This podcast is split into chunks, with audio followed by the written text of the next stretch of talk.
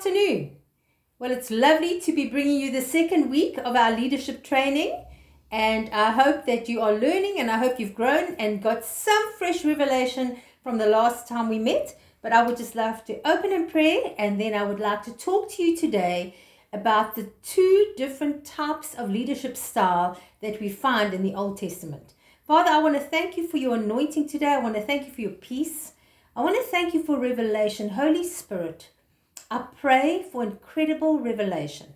And I want to thank you that as people listen and as they receive and as they search the word, that their hearts and their minds will be open to understand that serving you as a servant in leadership is an incredible privilege. And that if you happen to call us, anoint us, and appoint us, that we have to remember that every person is sacred, they're holy ground because they belong to you. Bless this ministry. Bless every person listening. And I thank you for such clarity in Jesus' mighty name. Well, it's wonderful to be with you again. And we were talking about leaders and leadership training, and this is week two. And I just want to start by saying God is looking for leaders with a heart after God. He's looking for people that have got His heart, that have got His mind, that have got His spirit. Um, they do not think or lead like the world does, but they think and they lead like Jesus did. A good leader is not trying to establish followers who behave like and look like them. A good leader is establishing followers that behave like and look like Jesus Christ. Okay, now the two kings, the, the two kings that I want to talk about today. We know that the Old Testament is a shadow and a type of the New Testament. And so when we look at what happened in the Old Testament, we can apply it to the New Testament with a fresh new understanding that it's after the cross and it's filled with the Holy Spirit. And the two kings that I want to look at today is Saul and David, the first and the second king of Israel. Well, actually, there was a, a king in between for a very short period of time, which was Saul's son, but he didn't he was not the anointed and appointed one and he only ruled for something like two years and then david took over. So saul and david were two kings. They were both called they were both anointed and they were both appointed by god. One lived and ruled as this world does following the heart of the enemy placing himself as god. And we see in isaiah 14 verse 12 the enemy says that i will be god i will place myself on the throne and that's what leaders do that follow in the ways of the enemy. They place themselves on the throne, they build their kingdom, they don't build the kingdom of God. They want all the worship for themselves and they render others useless so that they can shine bright and that they can look more important. The other lived and ruled with a heart after the Father and honoring and wanting the best for every single person. King Saul represented the leadership style of this world, and David lived a life seeking to find and to please the heart of our Father in every situation. One will be eternally remembered as a mighty king, and the other one lost his destiny. And we look at Saul, he lost his destiny, and David is still remembered as the mightiest king that Israel ever had. What was the difference between the Saul type leadership and the David type leadership? Well, number one, they were both kings. Number two, they both suffered from a spirit of rejection from their family. Number three, they both cared for their, for their father's animals. Saul looked after the donkeys, and David looked after the sheep. They were both men called of God. They were both appointed, um, by, anointed by Samuel as instructed by God. Both were empowered by the Holy Spirit. Both had prophets sent to speak to them and to guide them and to tell them the heart of the Father. They both prophesied. They were both positioned next to priests. Both of them ruled for approximately 40 years, and both of them made many mistakes. So that's what they had in common. What was the difference? Well, number one, who was Saul? Saul was the king of Israel for 42 years from the age of 30. In 1 Samuel 9, chapter 9 to chapter 14, we read about the story of Saul, and I would love you to take time to read that so that you can go through it and just see exactly what I've described, and you can find it and see it for yourself. Now we see, we read through the passage above.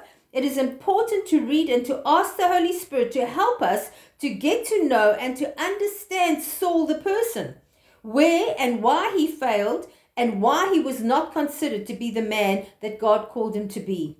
He had insecurities that affected him, his family, and the whole nation.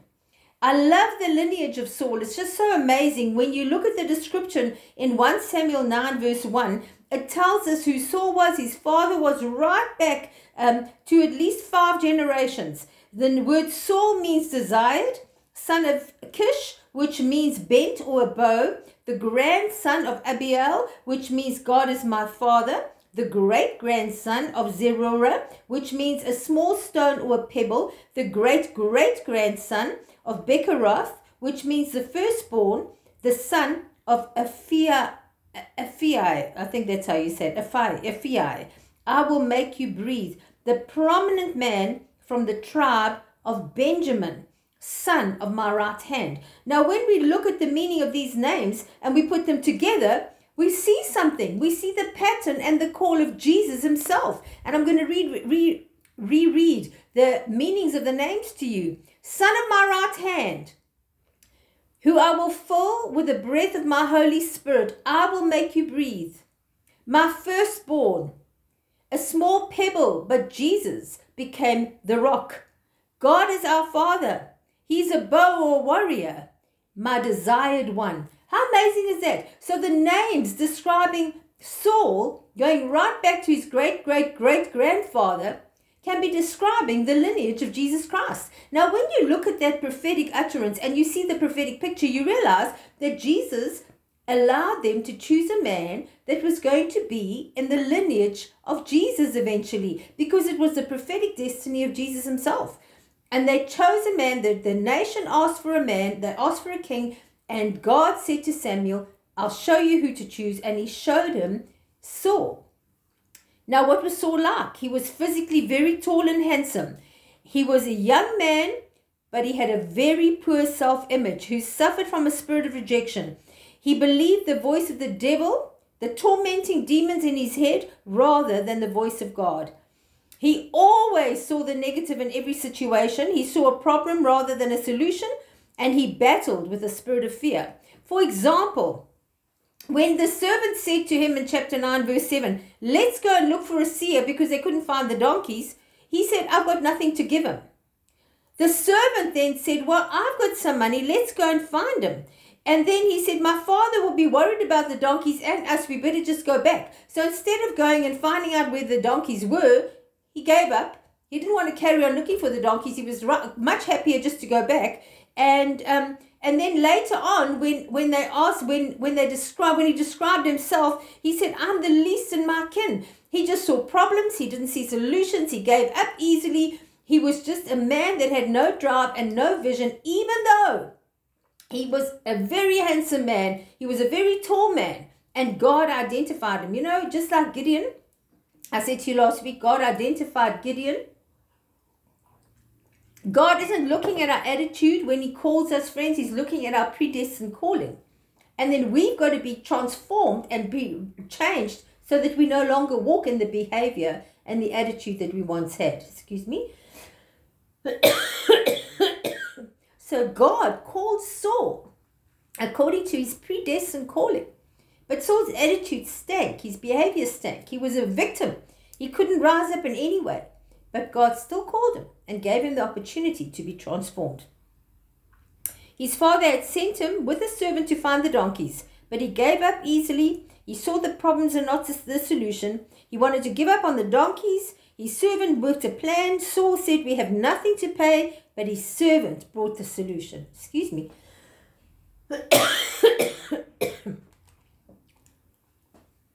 Samuel was a very powerful prophet and God positioned Samuel to stand next to Saul and to advise him and to help him and to lead him and to guide him. And Samuel asked God what the destiny was over Saul, and he gave him the destiny. He gave him the, the word and the prophetic di- direction that he had for Saul so that he could conquer the Philistines. Saul met Samuel at the time of the sacrifice Saul was told and witnessed that the people did not eat until the prophet, who was also a priest, had blessed and dedicated the food. If you remember the way that um, the sacrifices were done, people had to bring the, the, the meat and they had to bring the sacrifices to the priest. The priest would then salt it, put it on the fire, and then make it as an offering before the Father, and then they were allowed to partake of the food that was left behind. But the priest was the intercessor, he was the, the, inter, the, the, the, the intercessor that was mediating between Father and the people, and that's why the salt was, an, was a symbol of a friendship offering pouring the salt on the food, making it acceptable to the Father. And it was only the priests that would be consecrated that were allowed to do that so that the people could be forgiven of their sins. It was a sacred act and they had to be forgiven of their sins.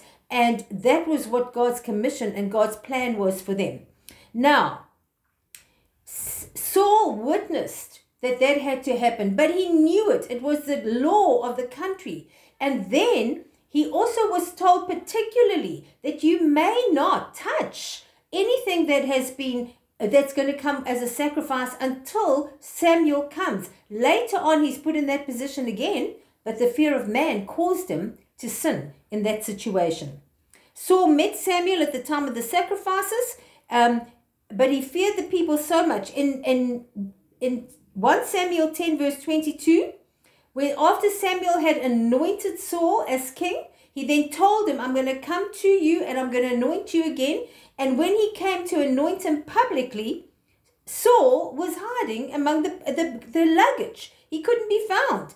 He did not pick up his mantle as a king, but he went back farming after he'd been anointed and when people criticized him, you know, friends, people will always criticize the calling of God in your life because they will always measure you by what they think they know about you rather than what God has called out of you. And when the people criticized Saul and they said, How can this be our king? He did not stand up under the anointing that he'd now received for the second time.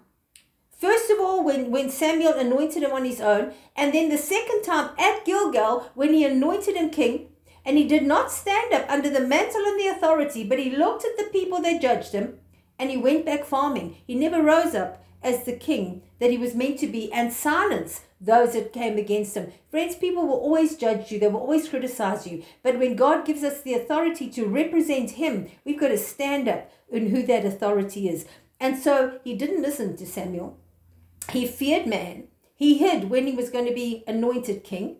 After Samuel told him everything that was going to happen, he said, I'm going to anoint you. Then you're going to go, you're going to go among the prophets, you're going to find your donkeys, everything's going to be solved. Then I'm going to come. And he said, You will be changed when you go among the prophets. Because God knew that he had to change his heart from being a coward under the spirit of fear. The spirit of fear of Timothy describes it as a cowardice, a timid spirit. And he needed a bold, courageous spirit. And he did that. God did that for him among the prophets. But then what happened was that he then went and he um, went back to his old patterns. He described himself as the least of the tribe of Benjamin, the least important family member, and I am no one. This was not humility, it was absolute insecurity in 1 Samuel 9, verse 21. The prophetic destiny over Saul's life 1 Samuel 9, verse 16 to 17 says, I will send you a man from the tribe of Benjamin, and you are to anoint him as a commander in chief over the people. So God said to him, I'm going to send you a man. He's going to be the commander in chief over the people. He will deliver Israel from the hands of the Philistines, and he will rule over Israel. When Samuel saw Saul, the Lord told him, Here is the man that I told you about. This is the man that must rule. So Samuel gets a clear prophetic destiny for Saul. He sees Saul, he tells him what God had said. He then prophesies over him. As I've just said, the journey that he's going to go home. He then says, Wait for me, we're going to do the sacrifices first. Did the sacrifices, anoints him king, and then comes back later to go once again publicly and anoint him. And Saul walked the journey, experienced everything that Samuel had told him, and yet, when it came to rising up in the fullness of everything that he'd been given, he chose to go back to the brooding, hiding, rejected person, riddled with fear, that never rose up and took authority in his kingdom. Saul, his encounter among the prophets in 1 Samuel 10, verse 5 to 8 and verse 10. They were worshipping and playing instruments, so they ushered in the presence of God. The Spirit of God came down on Saul. Saul's mouth was released and he prophesied among them that people commented, Look, Saul is prophesying among the prophets. Saul was changed into a new person. Insecurities were dealt with and he was empowered by the Spirit of God. Saul was anointed and empowered to do everything God had called him to do. And yet he didn't. It was at um, uh, that Saul met the prophets, and Gibeah was the, the city in the mountain district of Judah. It was the city of Benjamin. He was he was from the, the tribe of Benjamin, and this was the city of the of the tribe of Benjamin. Saul was born and he lived in Gibeah, and Saul was transformed in Gibeah. How kind is God that he took him back to where he was born, which was his familiar place, and he transformed him as he came among the prophets at Gibeah. And then he went to Gilgal, and Gilgal means the wheel is um, the rolling wheel or the pr- place of reproach. Gilgal was the place that Joshua had to circumcise the whole nation of Israel. So Gilgal is the place of the circumcised heart. God took Saul to Gilgal, and that's where he anointed him king over the whole of Israel. At the place of the circumcised heart, after his heart had been circumcised and transformed at Gibeah. But instead of rising up at that moment, as I said, when people were criticizing him, he went back farming. The result of going back farming was that he ended up losing most of his army. The army this massive big army all gathered at Gilgal because the, the Philistines were threatening them. And Saul went into a fear riddled situation, and the whole army was rendered useless in fear, and they all rushed into caves and holes and hid in terror of the Philistine army, and it ended up because of Saul's fear that the whole army was rendered full of fear, and no one did anything, and he ended up losing most of the army. So we see that leaders that do not allow their hearts to be circumcised will continue to battle with old insecurities. But when we allow God to circumcise our hearts, He deals with old hurts with old areas of self sufficiency, with the pain, with insecurity, with any inner vows that we've made toward other people, with words that have been spoken over our lives, with wrong thinking patterns and neuroparts of the old ways, the worldly ways of thinking. Become sanctified, and before we can enter or live in the promises that God has for us. And we see how Saul experienced that among the prophets. He was sanctified, he was transformed he was changed. And yet, when it came to the place of rising up, he chose to go back into worldly thinking, old ways, and into the patterns of his own rejection, riddled with fear. So, God Himself gave Saul a new heart, a new anointing, and a new authority. Saul chose not to walk in that. Um, he continued to operate under that same form of, of insecurity and jealousy and hatred and we just see it rising up over and over and over again in his life. He started controlling every powerful person. He would look for powerful people like David, bring them into his army, then try and control them. He was jealous of them. He was filled with hatred. He was an unwise leader. When the nation was at war, he said to them, Don't eat anything while you're fighting. And that's the worst thing you could do because it rendered them absolutely weak. And when Jonathan found honey and he ate some, not knowing what his father said, he was prepared to kill Jonathan for defying him rather than recognize that he'd made a mistake. He did not stand in faith and he did not stand on the word of God and he did not believe in his prophetic destiny. Because if he was fear driven, he completely rendered the army useless. He lost most of the army. And then later on, when once again they were confronted with Goliath and the Philistine army, and remember, he had been anointed to destroy the Philistines. Once again, when confronted with the Philistines and Goliath, the whole army was rendered useless. Friends, God does not care about our call as much as He cares about our character. Without character, we can never fulfill the call of God. That is why we have to go through so much character building and testing until our Father can trust us. Jesus had to go through 40 days of being tested in every single way by the enemy before he could start one day of ministry. And friends, I want to say to you, don't be puffed up when people recognize what's potential on you. Allow God to break every insecurity, every hurt, every area of unforgiveness. Get the chip off your shoulder. Get the need to be recognized as somebody special. Let die. You know, there's only two people, two forces that are trying to kill us. The one is the devil who wants to destroy your destiny, and the other one is God who wants to kill your insecurities so that he can rise you up to fulfill your destiny. And it's really important that we see that. Saul failed every time and he rendered the whole army useless. David was God's second choice, and yet he succeeded. And Jesus is still operating in the lineage of David. Saul trusted himself and not God because of his fear. Now, this is so important. Remember, I told you about the sacrifices. So then Samuel said to him, Go, gather the people, and I'm going to do the sacrifices in seven days. He gathered all the people to come and do the sacrifice of repentance and the, uh, the sacrifices were there to, to, to, to cleanse the people of their sin, but it was also there to worship God and for God to hear the voices and the worship of the instruments. It was a sacrifice of worship and a sacrifice of repentance. And he waited and he waited, but Samuel was late. And so, because the people got fed up and the people said, Well, we're going home, and because the people ended up becoming irritable, Saul decided, Well, I'll just do the sacrifices. So he just quickly did the ritual. You see, friends, every time that we bring a sacrifice to God, it's holy, it's sacred. It was sacred for those people to bring sacrifices to God. The, the, the, the priest had to be there as the, as the intercessor on their behalf to come and add the salt. He had to be the one that took the sacrifices of sin and rendered it to God and make it acceptable to God, and that God could set the people free. And that was the anointing of the Levite priests.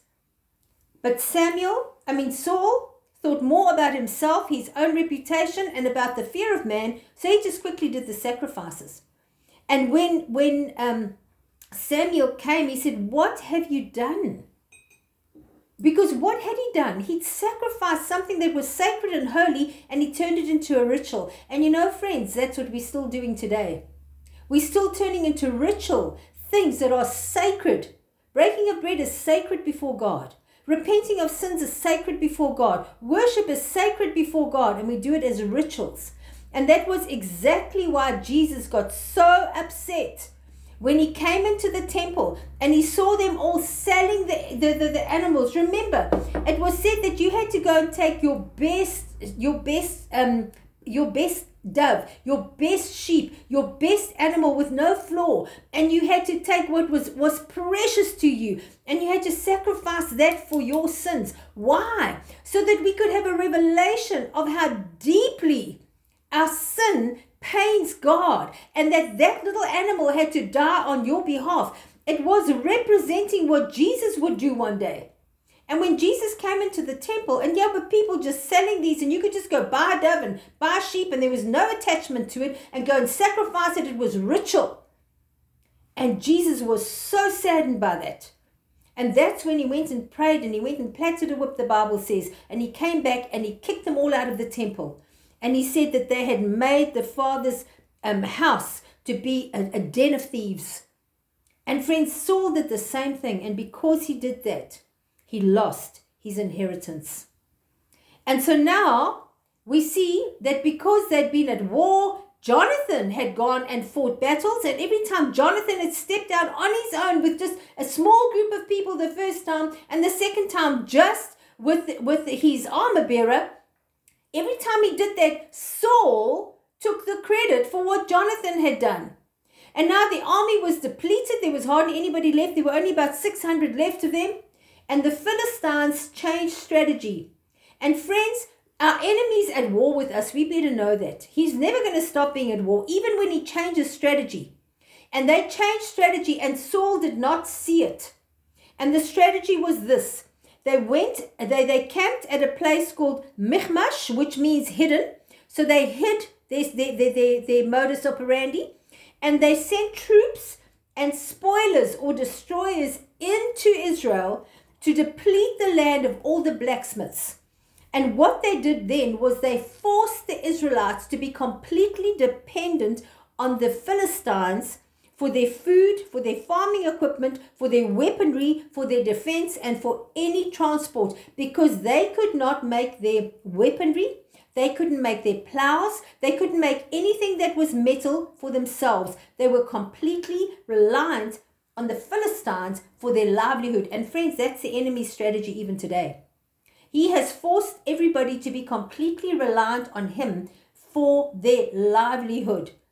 And instead of Saul recognizing that and fighting on behalf of the nation, it ended up with only two men in the whole army having armor, and that was Saul and Jonathan. Nobody else had armor. Nobody knew how to use their armor. Nobody knew how to defend themselves. Nobody knew how to provide for themselves. Nobody knew how to do anything for themselves. They were rendered useless. And friends, that's what happens under poor leadership. They do not equip and train people in the weapons of their warfare. They do not equip and train people how to feed themselves in the Word of God, the food of God. It says that by constant use, we need to train ourselves to be godly. They were not in any way equipped to do any of that. And so the end, end result was that they were completely reliant on the enemy. And Saul, with his depleted army of 600 people, ended up sitting, resting in a compromised, safe state under a tree. And it says in 1 Samuel 14 2, Saul was sitting on the outskirts of Gibeah, which was his hometown, when he had been told to go and conquer the Philistines. He's back in his hometown doing what he always did under the pomegranate tree. Um, which was at Migron, and the people that were with him were about 600 men. From thousands of people, he was down to an army of 600 men. This is so ironic because a pomegranate plays a very important part in Judaism. It is a symbol of righteousness, and here he was living so unrighteously. It is the symbol of fruitfulness, and there was absolutely no fruitfulness in his kingship at all. First recorded in Exodus, uh, the pomegranate contains 613 seed, which corresponds to the 613 commands of the Torah.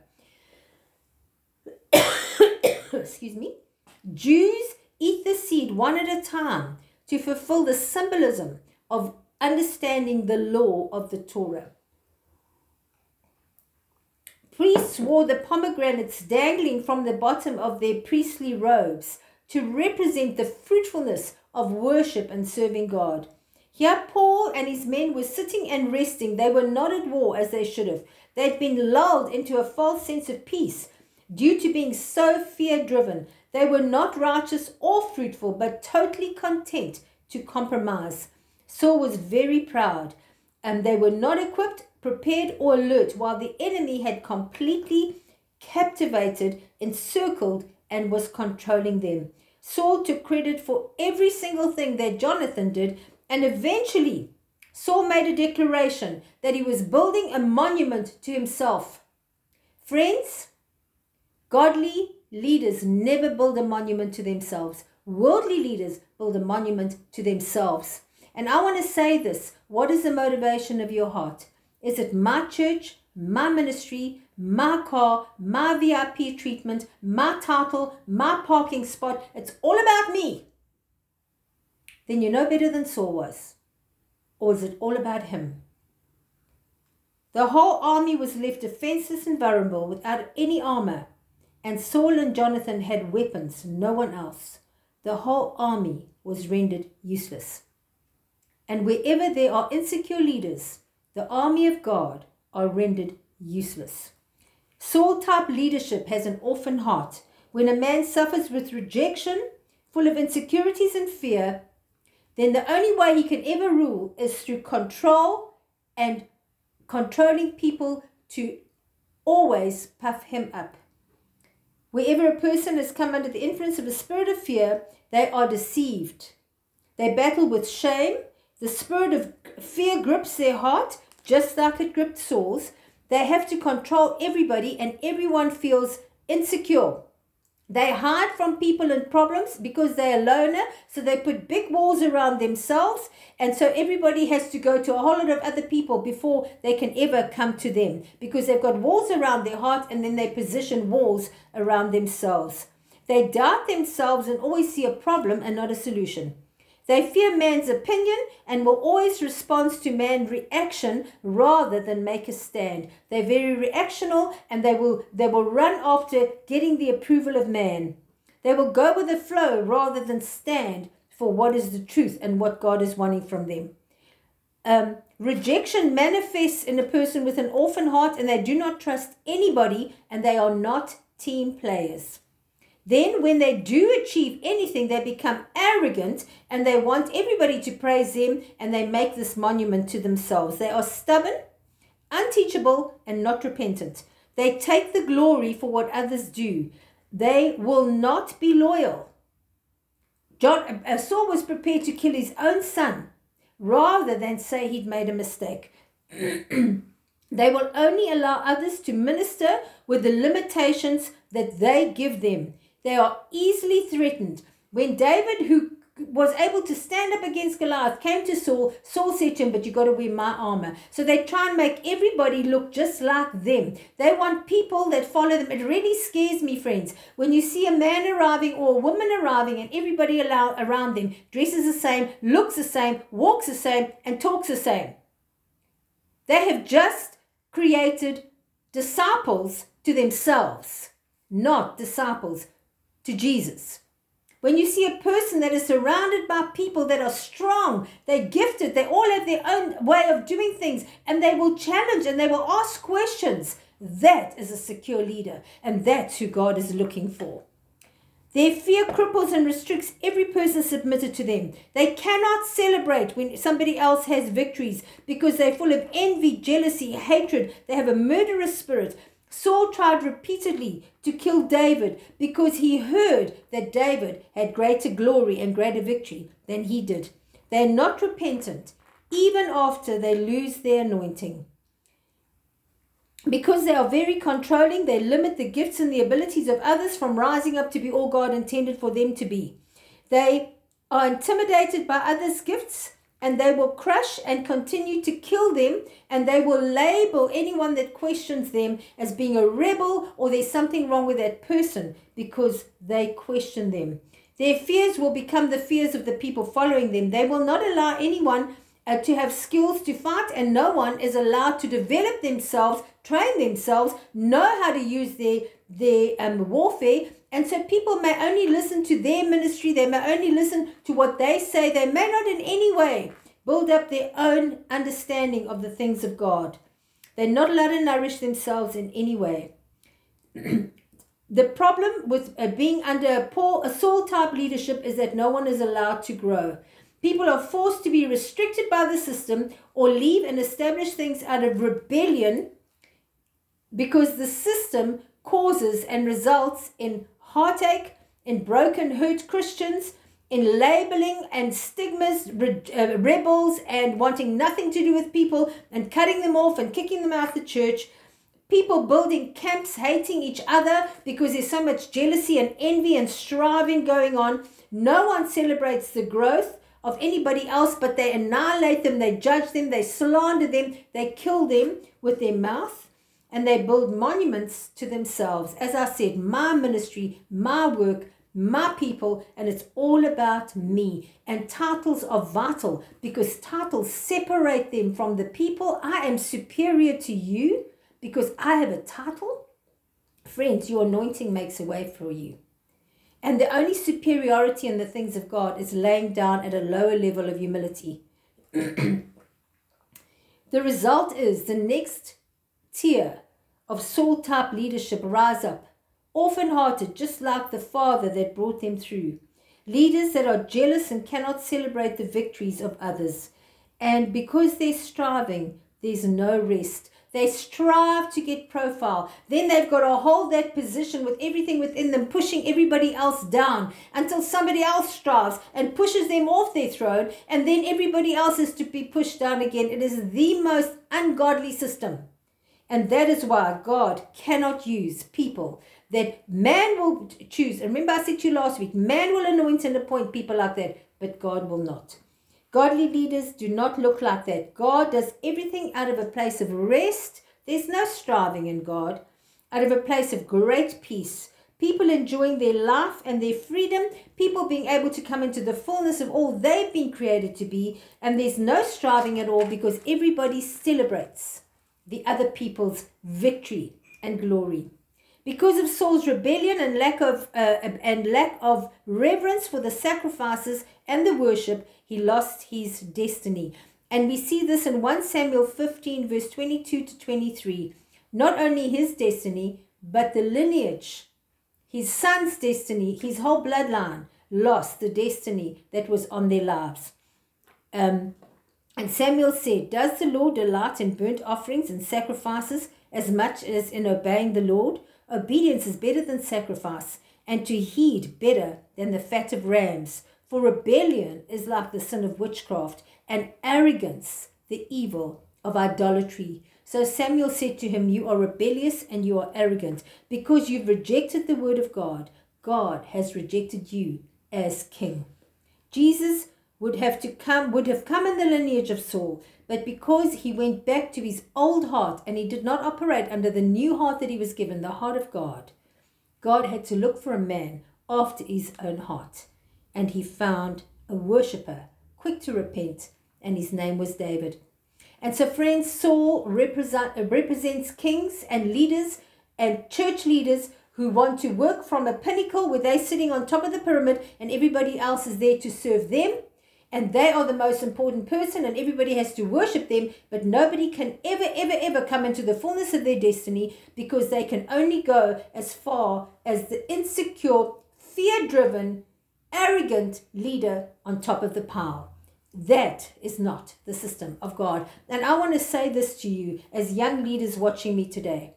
If your motivation motivation of leadership is because you want profile position and power i suggest you leave right now because that is not the heart of God, then go and find a business where you can do that, but don't in any way call it something that represents the kingdom of God because it only represents you, your heart, and your need for profile.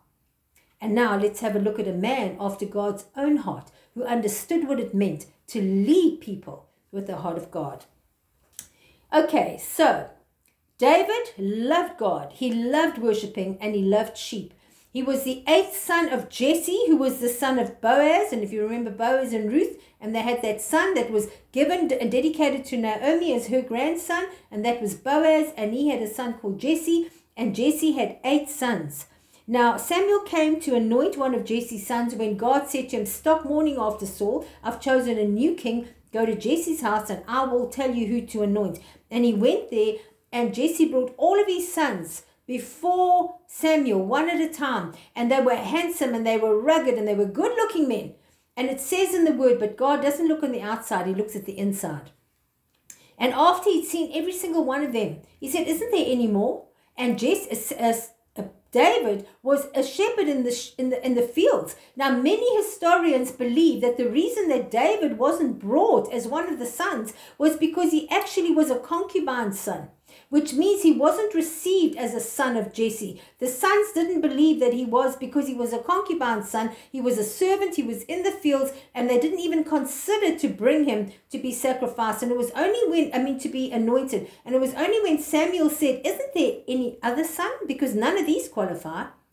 That Jesse said, Yes, I do have one more, and he's a shepherd in the fields. So David, the shepherd in his father's fields, um, was called in and he was anointed in front of all of them. Now, the, the, the reason I say that he was rejected by his brothers was number one, he wasn't in the lineup.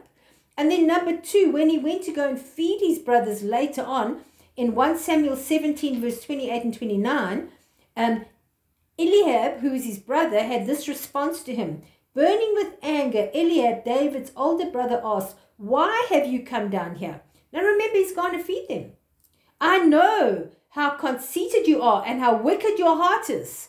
Now, that's exactly opposite to what God said about him. Friends, the enemy will always condemn you and speak over your life the opposite to what God says. And Saul suffered from rejection because he believed the words spoken over his life. David also had words spoken over his life, conceited and wicked. And David answered, Now what have I done? Can I not even speak? And so, by David's response, now what have I done? Obviously, this was regularly the language that they used against him. And so, here he was rejected by his brothers. But, friends, he was a worshiper and he didn't find his identity from his brothers or from what they said about him. He found his identity in being a worshiper who loved God. And for hours and hours and hours, he was with the sheep. He was caring for the sheep. He defended them loyally. He would risk his life for the sake of the sheep. It tells us later on that he killed a lion to save a sheep and he killed a bear to save a sheep. And he worshipped. He was a songwriter, a worshiper. He knew how to use his weapons because he knew how to kill animals and he had a simple weapon. But he knew who he was, not because of what people said, but because of the revelation of the intimate relationship that he had with the Father. David honored his father by being faithful to watch and protect the sheep, by taking the food to his brothers, even though he knew that his brothers would react badly to him. And because he honored his father, he knew how to honor and to submit to leadership. He was a loyal shepherd who fought off whatever came against him. He was loyal to Saul right from the moment that Saul employed him. He was loyal to him until the very last second of David's life. He continued to look after Saul's descendants right to the end. He was very loyal to Jonathan, who he loved deeply. Um, and he, he played, he, covenanted with Jonathan, and he was loyal to him to the very end as well. And we see that right throughout David's life, he would look out for the bloodline of Saul so that he could keep bringing them into blessing and, and keep on um, honoring them because he honored Saul. Um, and then we see in 2, uh, 2 Samuel 23, verse 15 to 16, that when his own men risked their lives to go and bless David by fetching water from the well of Bethlehem right through the enemy's camp, and they brought him this water, he said, I cannot possibly drink water that two men were prepared to risk their lives for. I have to make it as an offering to the Lord. And even then, when they try to give him glory and they try to honor him, he turned that into an honoring of God. He never took the glory for himself. He was a worshipping warrior. He was a musician, a worshiper, a songwriter with a heart after God's own heart. He was brave and very courageous, killed a lion, killed a bear, and when he saw Goliath, he said, Who's this uncircumcised Philistine? He was not in any way intimidated by the size of the man. He was intimidated by the fact that how dare you come against my God. Amazing story. So he killed him with a sling and a stone. David served uh, Saul faithfully, as I said. He started off by being a musician in his camp to silence the demons because remember, Saul was tormented. I told you he listened to demons before he listened to God. And he would go and play music and usher in the presence of God and would be calm. But then Saul started um, hunting for David to kill him because he was jealous. He'd heard that he'd been anointed. He didn't want him to take over.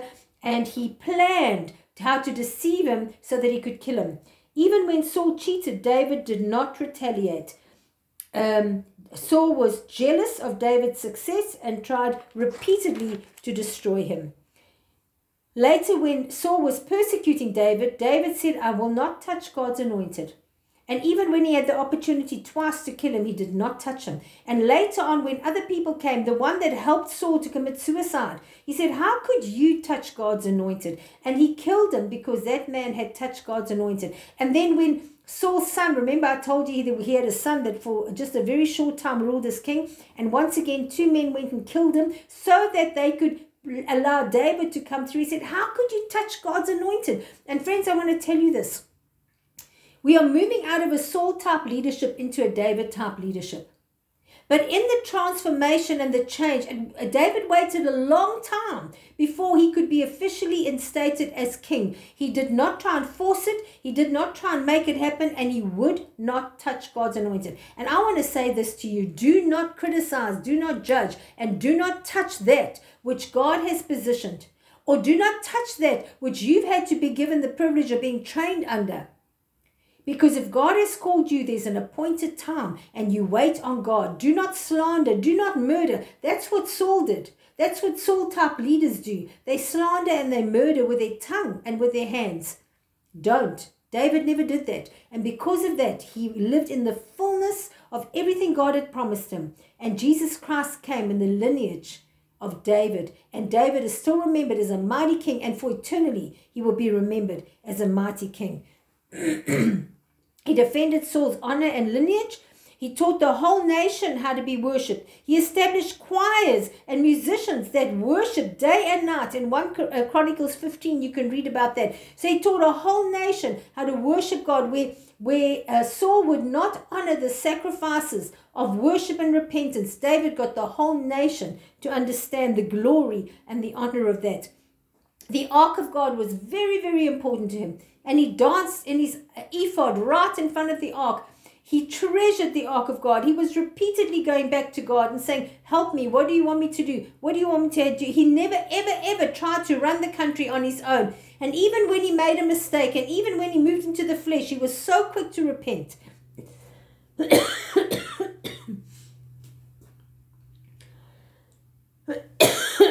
Excuse me. He was so quick to repent. And even when God said you're going to bear the consequences of your actions, he bore it knowing it was his fault, so that God, he could just move on and do what God had wanted him to do. When Absalom, his own son, rose up against him, he wept before God, and God fought on his behalf. David was quick to repent when he sinned, and he, his correction, he never ever blamed God when he was the one that made a mistake. And he was very quick to listen to the prophets that God had put around him to speak into his life. Now, David being anointed king, the first thing we saw was that he went to the, the, the cave of Adullam and 400 men came and joined him that were fear driven, that were in debt, whose lives were a mess. 400 of the people that could not kill Goliath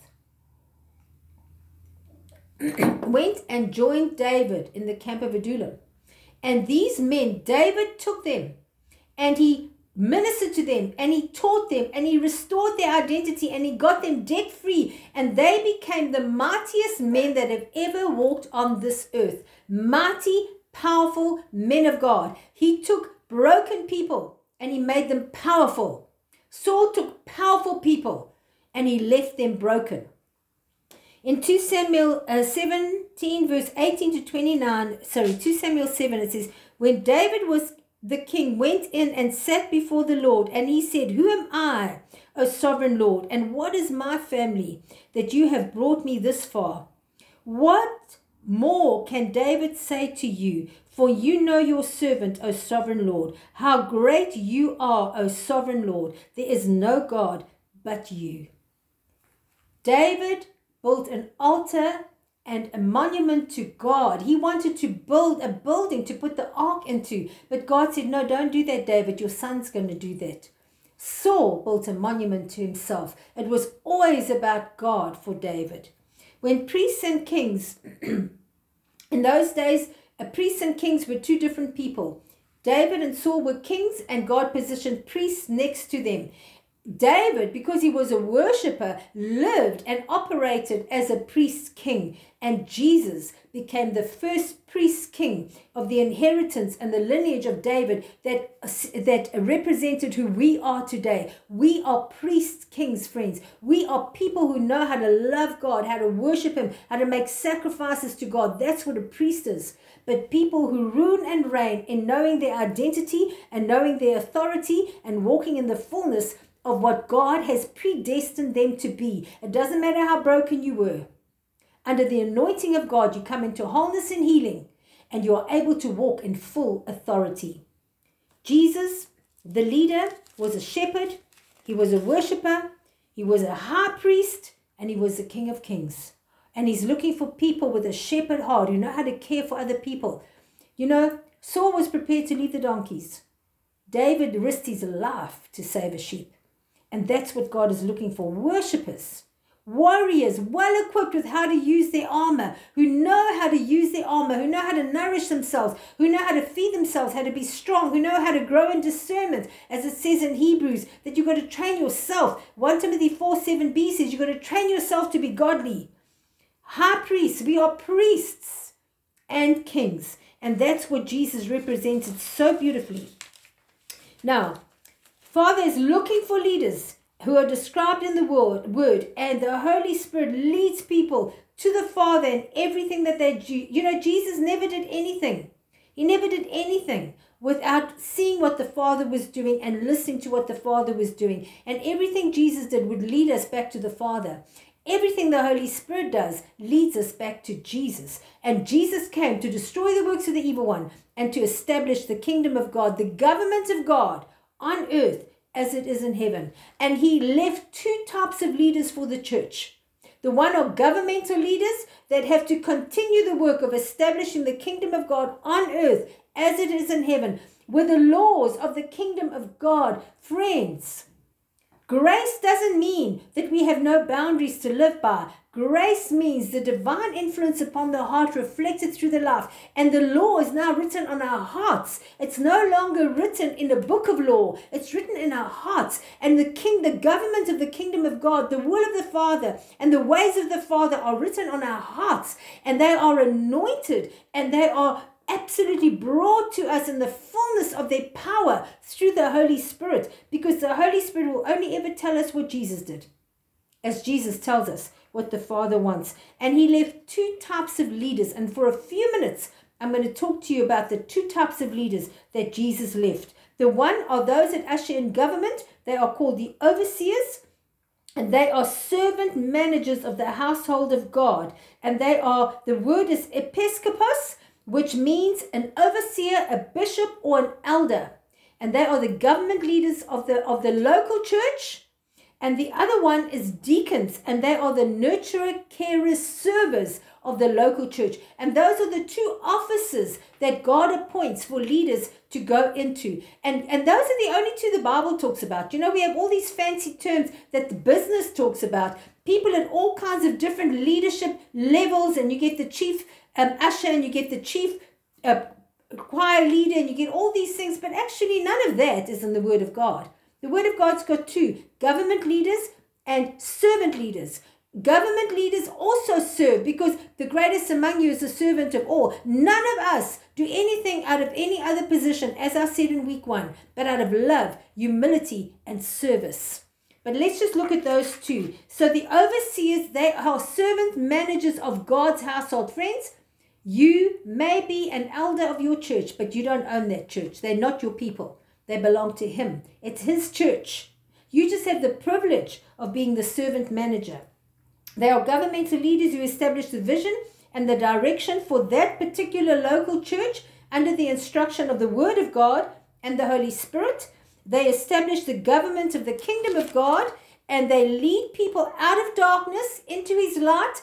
Jesus came to destroy the works of the evil one. He came to usher in the government of heaven and he said, uh, the, the anointing of the sovereign Lord is on me, Isaiah 61, because he has anointed me to preach good news to the poor in spirit, to heal the brokenhearted, to set the captives free, and to release from prison those that are in prison. And so, what is the vengeance of God when He takes the ashes of broken people and He turns it into beauty? And that is what we've been commissioned to do, friends. That's what the church should be a place where people are being transformed all the time not a place where people get words that tickle their ears or motivational speakers that make them feel good about their sin, but a place where people are being transformed all the time.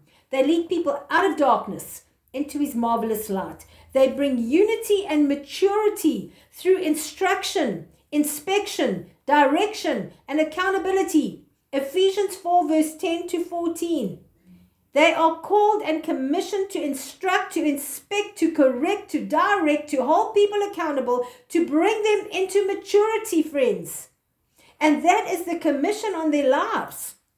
Then the deacon, the di- diakonos is what it's called. It's an office assigned to the one who is called to help and serve as an attending minister to the elders who care for the poor, who serve food physical and the word of God, who bring drink physical and the Holy Spirit, who care for the people and nurture the people.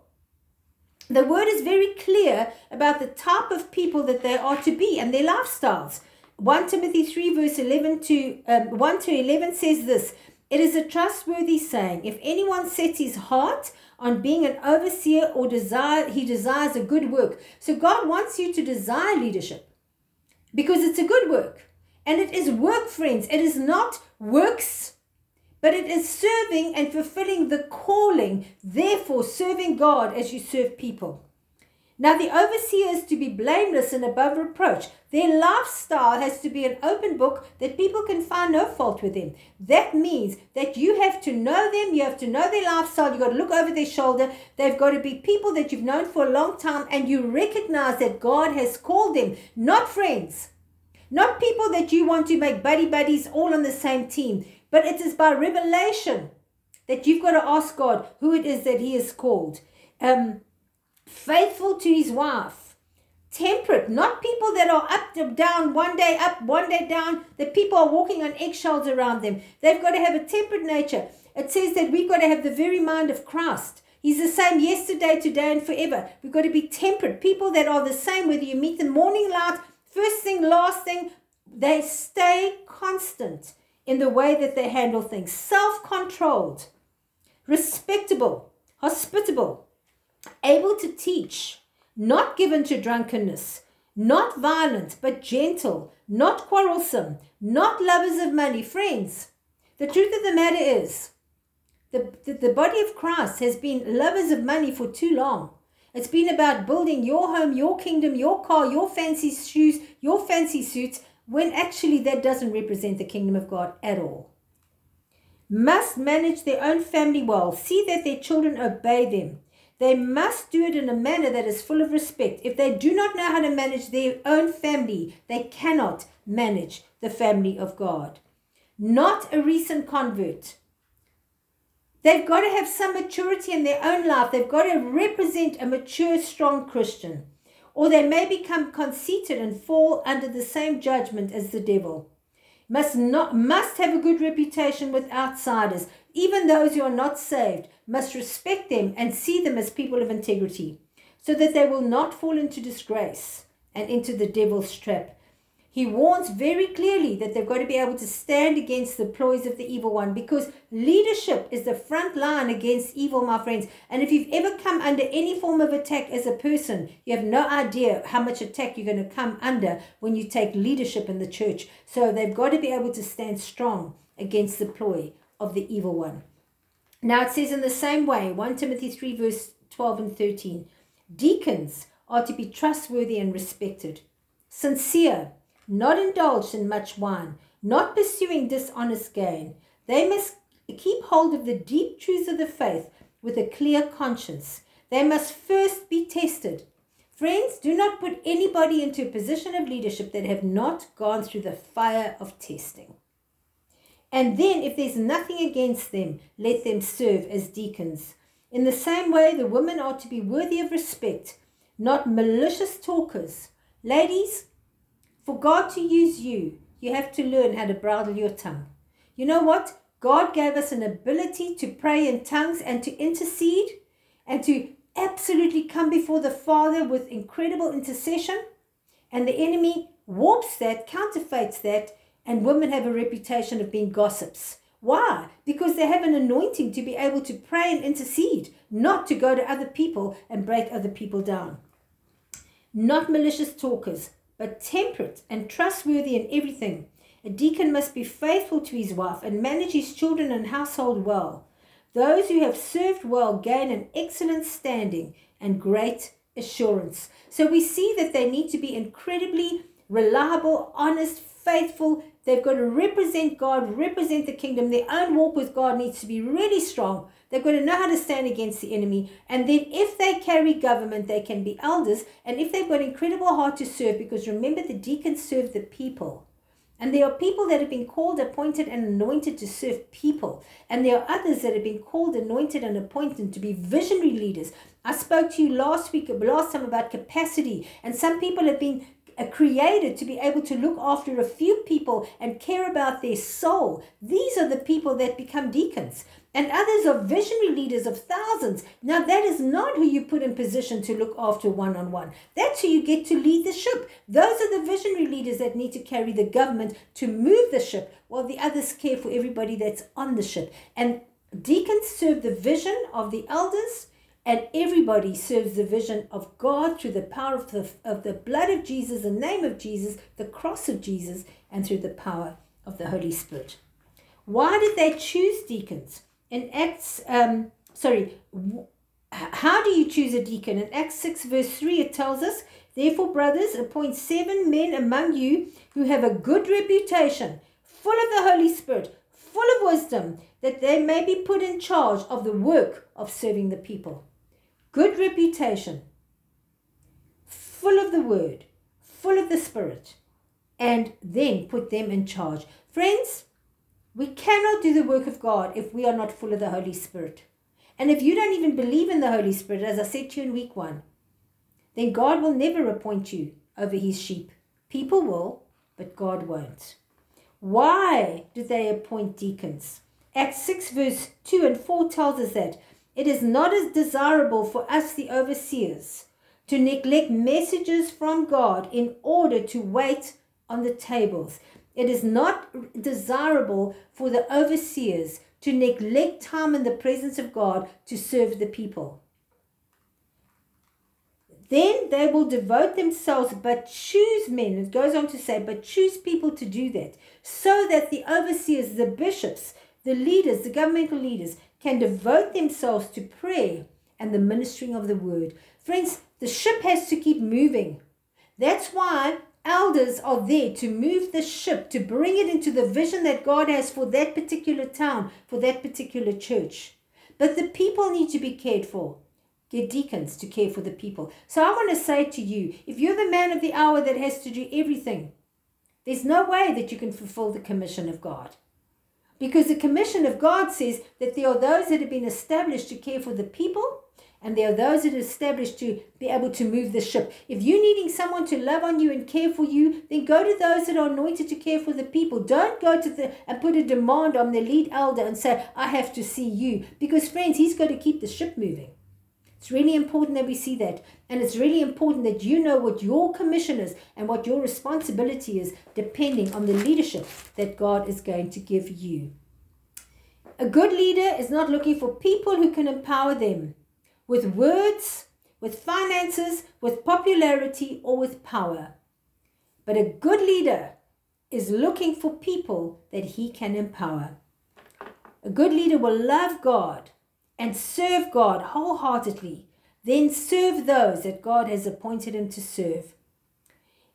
He will know that he is a son of God, like David did, and not continuously need somebody to puff him up because he doesn't know his own identity. Full of the Holy Spirit, full of power, full of faith. Love people. Look for people he can empower. Seek people and know who they are and see them. See them for who they are today and see for what their potential is and who they could be one day. Help people find their identity. Lead people to Jesus and not to themselves. They want people to be more like Jesus. They do not empower brokenness, but lead people into wholeness. Friends, do not call brokenness character. Rage is not a character gift. Shyness is not a character gift. Insecurity is not a character gift. Rejection is not a character gift. Fear is not a character gift. This is brokenness. And we've got to lead them out of darkness into their marvelous light. They are not easily shaken by the ploys of the evil one, and they are able to stand no matter what happens.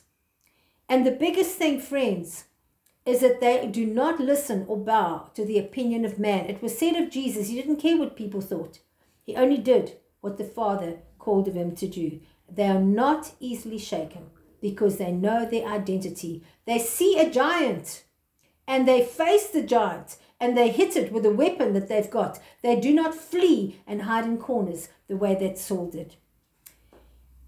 Paul said, Follow me as I follow Christ. And friends, I've given you two examples of a good leader too much detail, and you can look in the notes. There's a lot of scripture for you to look at. And a good and, and a bad leader that was so broken, and he broke down the whole army. And I want to say this to you, friends, that God is busy transforming his church. He's busy bringing her back to the bride that he left behind. We've had many, many, many examples of Saul type leaders that have rendered the whole army of God useless. And God is coming back for sons of God, mighty men and women of God, the way that David rose up, mighty men and women of God. Each one knew how to use their own weapons.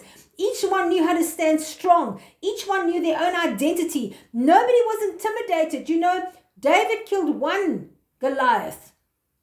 But his mighty men went and killed all the brothers that he had. I think there were four other brothers. David killed one, but there were four others that they killed. And so we've got to understand that God is looking for people that are worshippers, that care about the sheep, that love God, full of power, full of the Holy Spirit, who know how to be humble leaders, who know how to lay their lives down before God, who know how to continuously come before God and say, Help me, God that are not looking for profile, that are not looking for position, that when people see the church, they don't even know who the leader is because everyone is empowered and everyone is mighty and they all look different and they all look in the fullness of who they've been created to be because they all look like Jesus Christ. And so I want to encourage you. You want to be a leader. You're watching this because you want to be a leader. From today, I want to encourage you. Spend 99.9% of your time finding your true identity in Jesus. Spend time in the Word. Be so well versed with the Word that nobody can deceive you. Be so strong in the Holy Spirit that your discernment is so incredibly strong. Seek hunger and thirst after righteousness. Look for people to empower because don't wait until somebody recognizes you to do the work that God has called you to do. David was doing the work long before anybody knew anything about him. He was a worshiper, he cared for the sheep, and he killed the enemy. And I want to say, friends, do what God has called you to do. And God is the one that is going to anoint, God is going to appoint, God is going to call. You, your anointing will make a way for you, and in the right moment, God will lift you up if you prepare to lay your lives down. The cost of leadership is that it costs you everything. And friends, if you prepare to do that, He will raise you up to be a mighty man and a mighty woman of God and fulfill everything that He's called you to be. God bless you abundantly. Goodbye.